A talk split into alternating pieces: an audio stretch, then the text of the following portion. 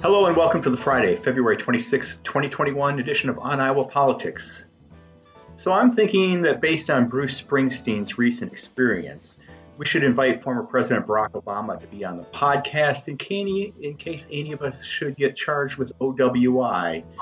Just in case it's not what you blow, but who you know, or something like that. Yikes. Hey, I'm James Lynch of the Cedar Rapids Gazette. With me today are Tom Barton of the Quad City Times.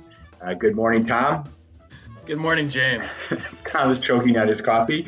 Uh, Amie Rivers of the Waterloo Cedar Falls Courier.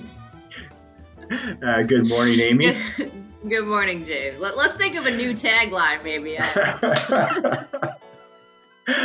uh, Erin Murphy, Lee Newspaper State House Bureau Chief. Good morning, Erin. Good morning, James. Yeah, I was going to say, make sure you don't get that one backwards.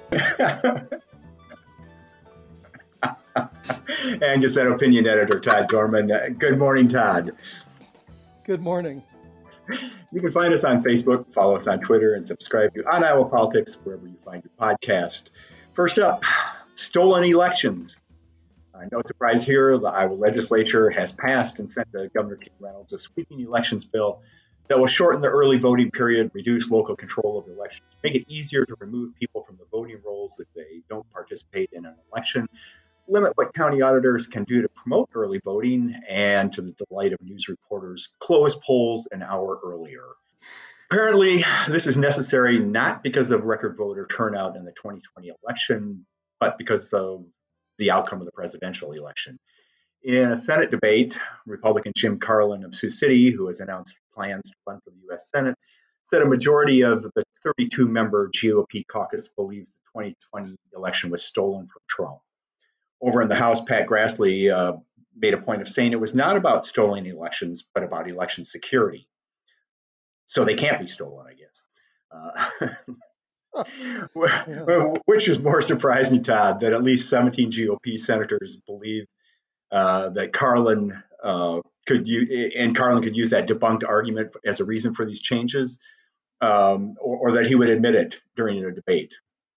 Yeah, I don't I don't think either is all that surprising. I mean, Jim Carlin is, you know, he's he talked about these issues when he announced his his Senate campaign, you know, earlier this month, and uh, and you know, we saw during the subcommittee process. I mean, Jason Schultz is a state senator who basically also said that we're, you know, we need to do this because of all the things that happened around the country and the shady stuff that happened in, you know, Pennsylvania and and all these other places where Republicans are convinced that votes were hauled in on on you know in U-Haul trucks and things like that, and the Dominion voting systems were being controlled by someone in Venezuela or something. I, am not exactly sure how that works, but uh, so yeah, it's not. I mean, this is what it's about, and it's what it's about in all the other states around the country where they're pushing laws like this. Uh, Georgia is a good example. I mean, you had two Democrats win Senate runoffs, and uh, Biden won the presidency, won, won, their electoral votes narrowly. Well, they're going into the code to make sure that doesn't happen again. so this is uh, this is sort of a nationwide thing that Republicans are doing, and they're using this. You know, some people think that the election was was uh, rigged as the excuse for doing it. Some people. Some they people. know. Erin, uh, you followed yeah, you followed the the debate on the elections bill, and um, obviously opponents called it uh, voter suppression. Um, how significant are these changes, and who's not going to be able to vote uh, in 2022? Um, it's it it is very very significant, especially when you're talking about um, early voting. So so anybody who has um, taken advantage of early voting in, in past elections. That's going to look different um, in the future, uh, assuming Governor Reynolds signs this into law. Um, the time in which you'll be able to do that will be shorter. Um, you will get your ballot if you request it by mail. It will be mailed to you uh, a, a little more than a week shorter to the closer to the election than it was before, and you'll have less time to get it back. And by the way, it has to be back to the auditor by election day anymore, regardless of when it's postmarked. Um, they made that big change too. So if if you're talking about what's the impact impact to the regular voter out there, it, it's significant, especially if you are um, uh, have in the past or plan to in the future. Again, uh, vote early. Um, they they really overhauled that and made the time frame shorter and made it more difficult in some ways too. They made it harder for county auditors to set up satellite locations. They can only have one drop box per county, and it has to be at the auditor's office. Some of the bigger counties are, are worried about that only being able to have one drop box for you know hundreds of thousands of residents. So um, there's a lot of other changes that um, um, that get a little more into the weeds um, and, you know impact county auditors who um, violate state law and um, uh, but but the the early voting mechanisms are what dramatically changed in this bill. Yeah. Well, one thing that, that I think is worth pointing out is that the average early voting window uh, across all the states is 22 days. So 20 days, you know, isn't like a, an outlier. Um, I mean, I to borrow a line from the Democrats, what problem are we trying to solve here? But uh, I mean, it, it's sort of Iowa still is in line with most of the states. Uh, I did, you know, 29 days didn't seem to be a problem. 40 days, I don't know. I mean, it, it you know, there there's some state. I think it's Alabama, 55 days of early voting. It's like, holy smokes, you know, I mean, you know, a primary and a general, and then, you know, you're shooting the year right there, you know. Uh, so uh, I, I, think that's what's getting most of the attention. Uh, you, are exactly right. The national average is 22, and Iowa's will be 20 now. So for the early voting window, that will be uh, very close. The, the one difference and the one thing that bears noting is uh, I mentioned that time that auditors can send out if you choose to get your ballot by mail.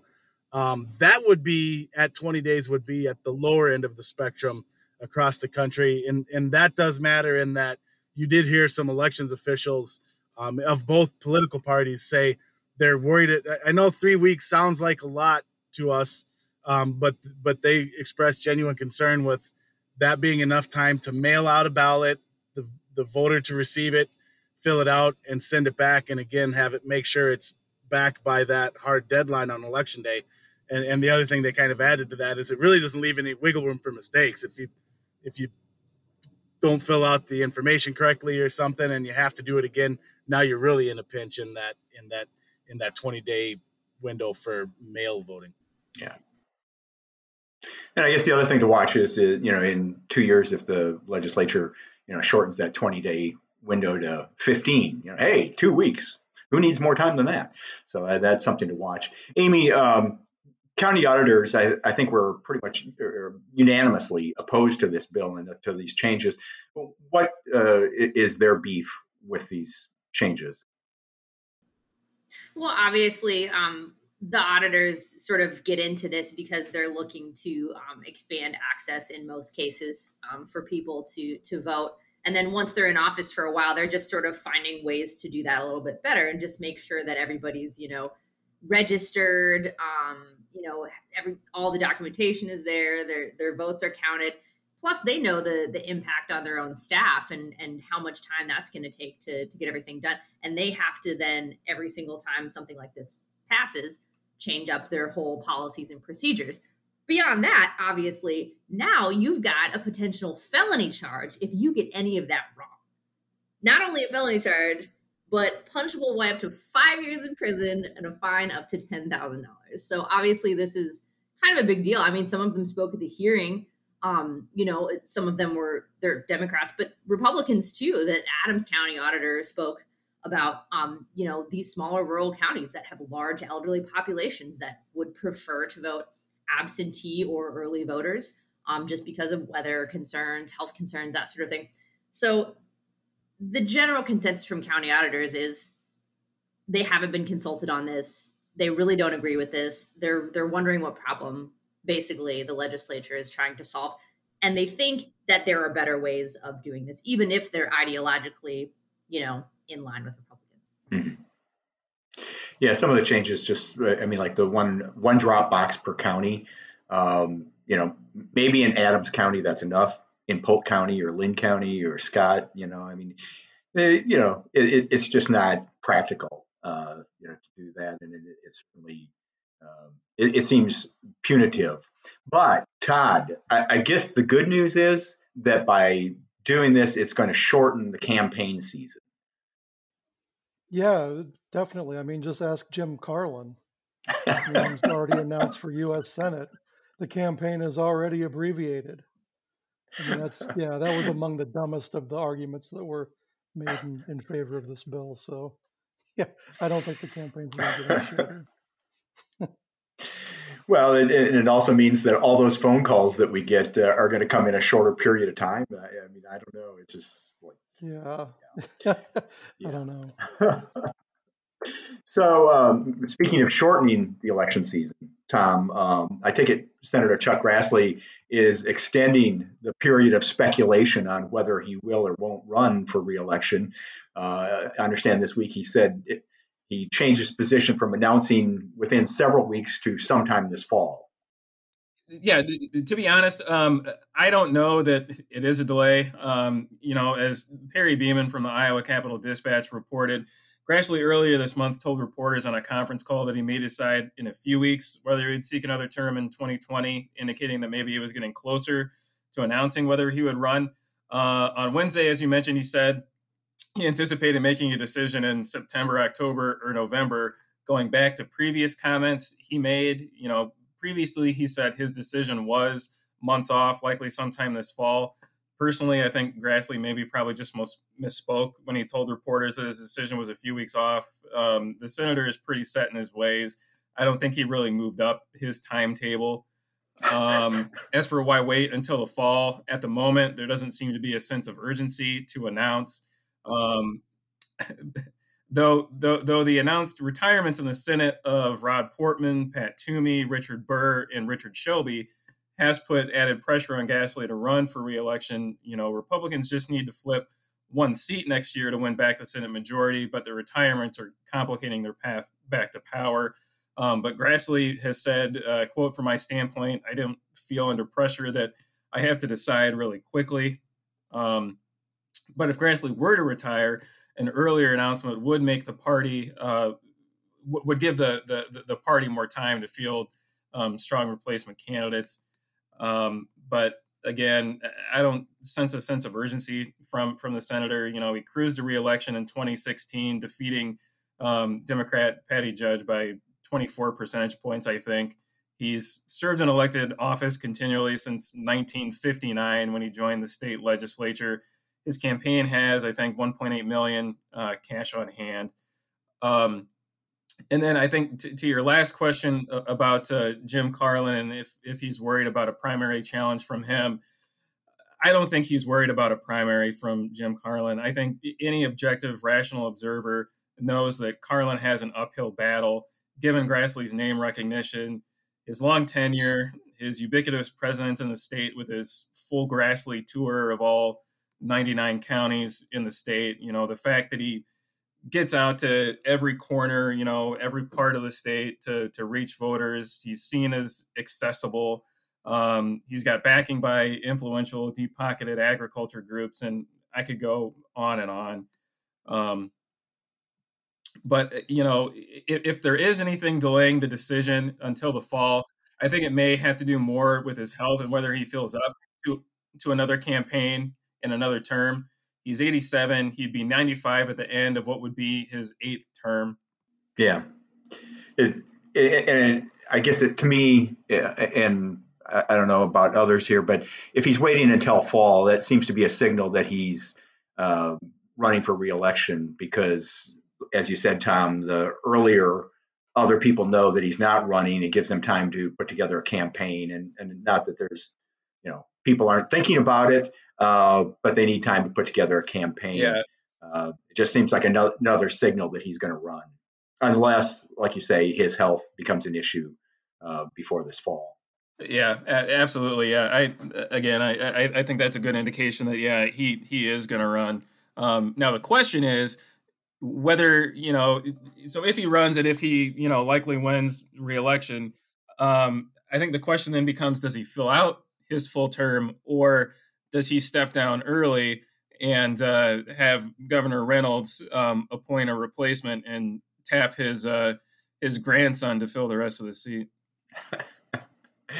yeah, that that'll keep the the the conspiracy theorist uh, busy. Uh, the, the, hot stove league sort of uh, speculation about uh, him retiring and someone yeah. else being appointed to, uh, you know, uh, yeah, we could we could devote a whole podcast to that. I think one thing that um, Grassley won't have to worry about is redistricting because he runs on a statewide basis. But uh, the redistricting process in Iowa is sort of up in the air, on hold right now because uh, the, the census delays. They aren't going to be delivering data to the state until September 30th, which is 29 days past the deadline for the state legislature to approve new maps for congressional and legislative districts. Um, legislative legislative leaders say they're exploring their options. They're talking among themselves and with the governor's office. Um, but it seems like short of a constitutional change, their choices are pretty limited here, Todd. Uh, after September, if there's no map, it, the issue goes to the Supreme Court. Um, how likely is it that the Supreme Court is going to draw a map, uh, or can they put uh, put the whole process on hold and restart it when the data is available? Well, I, I think they'll, you know, they, they have to wait till the data is available. Otherwise, you know, you don't have any information to draw the maps. They'll they'll probably and, it will be up to them because there there aren't going to be any changes. You can't make changes, you know, to the deadline and stuff uh, at this point. So it probably will go to the court. The court will probably work with the Legislative Services Agency to, you know, that draws the maps normally. Uh, I, I doubt whether the you know the justices will you know get out their sharpies and try to make up some districts but uh, but yeah, it's going to be delayed, and then then the question becomes, you know, can can it even be ready for 2022 or or what happens? I mean, it's yeah, that's it's it's all up in the all up in the air, as you say. Yeah. Um, not that any of us would remember this, but back in 1970, there was a challenge to the, the, the new maps, and basically the court uh, stepped in and then they did a do-over in 1971 I, I suppose i mean there are a num- number of options here. And I, I, asked the supreme court spokesman and he told me this morning that the chief justice does not speculate uh, on these sorts of things so uh, no indication from the court about what they might do um, but i think uh, yeah i think you're right todd that they probably would rely on uh, LSA to draw those maps. Uh, they have the the uh, they'll have the data and the um, computer software to do that sort of thing. Things that the, the court doesn't deal with on a on a daily basis. Probably, as someone said, it's not part of their core competency. Um, the one thing I'll, I'll, i just wanted to jump in and add to this is if we learned anything about this legislature over the past few years, um, it's their eagerness to uh, insert themselves into as many political arenas as possible. So um, I'm sure that they are, and I kind of got that sense from Speaker Grassley yesterday when he did his weekly press conference, that they are exploring every possible avenue uh, to where they can still be the leaders in this process. Uh, I, I don't know what that is. I'm not a constitutional or lawyer or census expert, so I don't know what those opportunities are, but I'm I'm sure those lead Republican leaders right now are, are trying to find every possible avenue to make sure that they are involved in the redistricting process and that it doesn't go straight to the courts. One thing, uh, LSA has a lot of data already on population, uh, you know, where the population is and the changes since 10 years ago. Um, I, I suppose, Erin, that the, the legislature could direct them to start preparing maps um, it, it, sounds like the congressional district maps probably aren't as much of a problem as, the legislative maps, but you know, start at least start the process and have some uh, pencil lines drawn uh, so that the legislature could still be involved. But um, yeah, I I think it, you know drawing any map without the 2020 census data probably just opens it up to be challenged in court and delaying the process um, further. Um, so I guess we'll wait and see.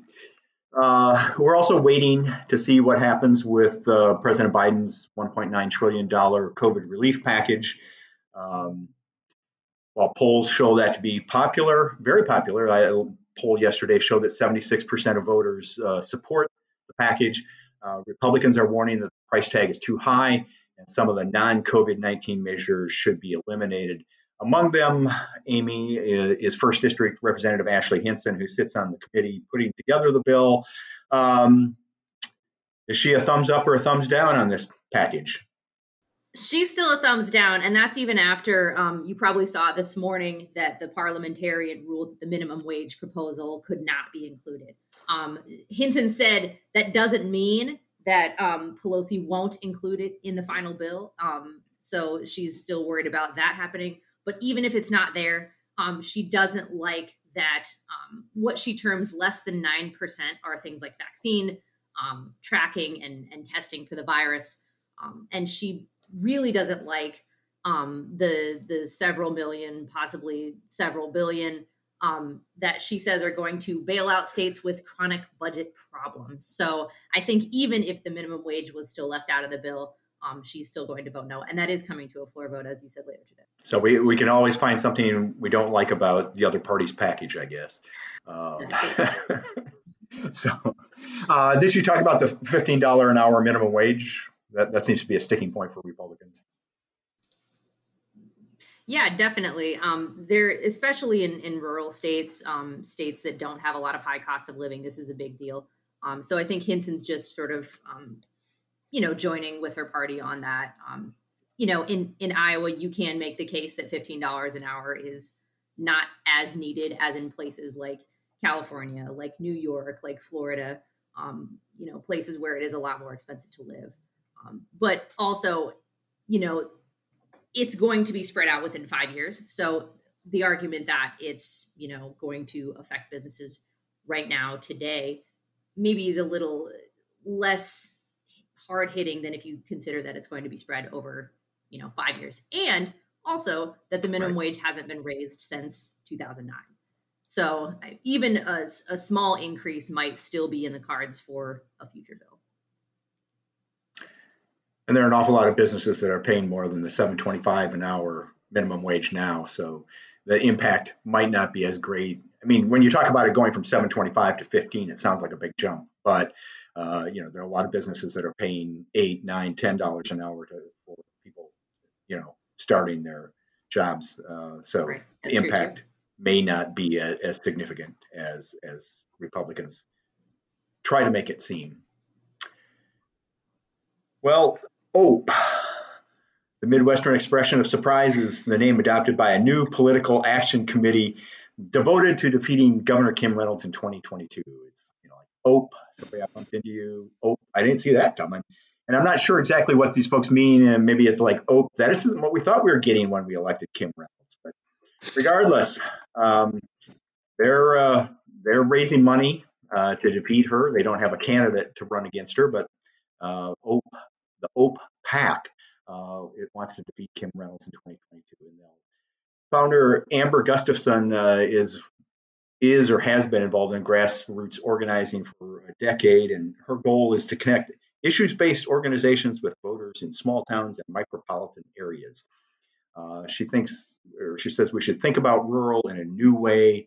Um, and she says that it's not about red barns and black and white cows. Uh, rural is far more rich, complex, and diverse than people think. Um, it's the misconceptions held by power brokers and pundits that make it hard for progressive messages to gain a foothold in small towns and farming communities. Um, I don't think any of us are power brokers, but we try to be pundits. Um, Erin is someone from suburban Ankeny, uh, leader in a movement to restrict gun rights, the logical person to reach out to rural voters. Well, I have to tell you, James, as a, a resident of suburban Ankeny myself, I'm offended by the question, frankly. um, it's a, you know, that's it's that's the challenge for Iowa Democrats right now, right? Is is um, and it's interesting as as I read as I listen to you read the, you know the the kind of the mission statement there. Um, she's not wrong. I mean that that gets at um, Iowa Democrats struggle to connect with with rural voters, and and in the last election or two, it hasn't been for lack of effort. Um, they just haven't found the right way to, and I and I think it's getting to the point where it's also fair to wonder if it's just a lost cause anymore. But that that's for um, another topic on another cat podcast on a future uh, time. But um, you know that that that we, we always talk about. Uh, oh, here the the Democrat Democrats go with another uh, a Des Moines centric, uh, Central Iowa centric nominee or, or party leader. Um, how will they ever, you know, connect with rural Iowa that way? And and that is the challenge. Now maybe maybe this will be different. Maybe, um, uh, as you mentioned, Amber Gustafson has been heavily involved in in grassroots organizing. Um, she's clearly got some experience, um, but ultimately it, it does come down to that message and, and having something that in, in some way connects with um, voters outside of, of Des Moines and and uh, Johnson County and Scott County. So that's that's the that's the challenge. And if they uh, aren't able to pull that off here again, um, they'll be saying, "Oh, sorry, we weren't able to uh, maximize your donations." So Tom, are, are, the voters in Blue Grass or LeClaire, you know, these uh, micropolitan areas, um, are, are, they looking for progressive candidates? Um, I mean, so far they seem to be electing the same old Republicans. Um, you know, it, it, is there a, a, place for the progressive message out in rural Iowa? So the, short answer to your question is uh, no. I, I, don't think that they're looking for progressive candidates. As you mentioned, they keep uh, electing the you know the same conservatives, the same Republicans. Um, long answer is um, I think that that may be changing and sentiments may be different when you're looking at candidates and their stances related to climate change, um, especially uh, here in these uh, river communities um, where you know you had the devastating flood of 2019. Um, and coming on the heels of the derecho and the impact and the damage that that has done um, to rural communities and um, to, to, agriculture. Um, so I think maybe uh, on on that issue, on that topic, um, voters in areas like um, Blue Grass and LeClaire might be looking for a candidate who's a little bit more progressive when it comes to issues of tackling climate change and maybe a little bit more progressive than uh, the Republican Party or conservatives in the state have been up until to this point. But at the same time, um, they're still uh, socially conservative, fiscally conservative. You know, um, lower my taxes, small government. Um, you know, keep government out of my pocketbook as much as possible. You know, so yeah, they're they're they're still looking for those type of candidates. Um, but you know, if you can find a a, a more socially or fiscally conservative Democrat that might be able to um, push them a little bit more on those environmental issues, I think, yeah, maybe you could find some inroads in some of these smaller um, suburban, exurban areas like like LeClaire and, and uh, Blue Grass. It, it, and Amie, a, similar question. I mean, when you look at the Cedar Valley area outside of Cedar Falls and Waterloo, um, do you see any signs that voters are, are looking for uh, a progressive candidate, um, their local version of AOC? I mean, is Butler County going to dump Pat Grassley? Butler County will never dump Pat Grassley. I think you know Pat Grassley does very well there. Obviously, the name recognition helps, but he's you know he's also a leader in the in the party. People people like that when they have that sort of local representation. That's doing pretty well. Um, but you know, I think Tom's right. That there are there are inroads that if if Democrats wanted to sort of try to push that, I think to some extent that's already happening. Um, with Patty Judge's focus on uh, rural Iowa initiative and and there's some others that are going around trying to really appeal to rural voters with those progressive um, tax. But Tom's right. I mean, what Democrats have to really overcome is um, sort of the reluctance of people to to want the government to spend more money. Um, you really have to show that at least Iowa Democrats are not that party if you're going to win back these rural voters that are just, you know, seeing less and less money coming in all the time and really feeling that financial strain above all else. And, and, I guess the other question here, Todd, is, is whether Governor Kim Reynolds. Just one other quick thing I, I wanted to, to, add there. Um, I think the other thing um, for Democrats in these um, in these communities, these rural areas that we saw um, that came up in the 2020 election um, is um, in- increasingly getting tied into kind of the, the, national narrative and the national races, and specifically getting uh, branded with these um, hot button issues like defund the police. You know, we saw that a lot um, here locally in um, the legislative races. You know, the Democrats running uh, against um, uh, like Ross Paustian in, in, in, in Blue Grass and um, um, uh, uh, Marie Gleason uh, running against um, Gary uh, Mohr here in Bettendorf.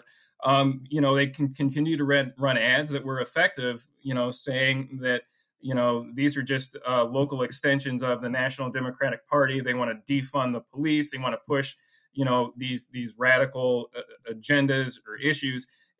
And Democrats in Iowa, you know, if you're going to win in these communities, you've got to um, follow, I think, a playbook maybe closer aligned to the one um, of, of uh, Dave Loebsack and you know get away from those those national issues get out into the communities go into the areas where you know you're, you're not going to be liked but you're going to be a presence be there ask their questions um, you know focus more on the the kitchen table um, issues and leave all of those you know more controversial hot button topics um, left on the on the on the national stage and focus more on kind of the homegrown issues here in your community um, and, and leave the national politics out of it. Otherwise, you're going to continue to get this broad brush painted across you of, you know, this radical leftist that wants to defund the police. Good point. Um, the, the, other question uh, I had, Todd, is uh, whether Governor Kim Reynolds is in trouble. Um, her handling of the pandemic uh, has given detractors plenty to uh, find fault with. But if the election is between a conservative, tax cutting, God loving, Trump backing Reynolds and an unnamed and perhaps unknown Democrat, are rural voters going to uh, opt for the audacity of Ope? Yeah, uh, yeah I, I don't think she's in trouble at this point because, well, she's fortunate to govern in a time where, you know, party identification seems to be more important than competence. I mean, Republicans uh, I, I, think I think she deserves criticism for her pandemic response, but to listen to Republicans, she should be maybe awarded the Nobel Prize in both medicine and economics for her response. They're they're very uh, very happy with the way she's done this. At least that's what they say. So yeah, I, I don't think at this point she's in trouble, and you know it's it's going to make whoever her opponent's going to be is going to make the big difference. And I I don't know at this point uh, you know how that Democratic uh, field is going to shake out. But uh, certainly, she didn't exactly win by a landslide in 2018. So I don't necessarily govern, gubernatorial elections are a little different in Iowa. I think maybe than Senate elections or co- congressional elections. Sometimes uh, they break a little bit differently. So I wouldn't say Democrats don't have any chance, but at this point, I mean, if if she does run for governor, which I assume she will, uh, she's going to have the you know full backing of of the Republican Party and all of the various you know large donor interest groups that that always back Republican candidates, which which always makes her makes an incumbent tough to beat. Well, and when when that happens, uh, we'll talk about it on a future edition of On Iowa Politics in the meantime, if you enjoyed the podcast, tell a friend and subscribe to us wherever you find your podcast. Send your fan mail to podcast at thegazette.com. And you can find us on the home pages of the Quad City Times, Sioux City Journal, Muscatine Journal, Mason City Globe Gazette, Waterloo, Cedar Falls Courier, and the Cedar Rapids Gazette.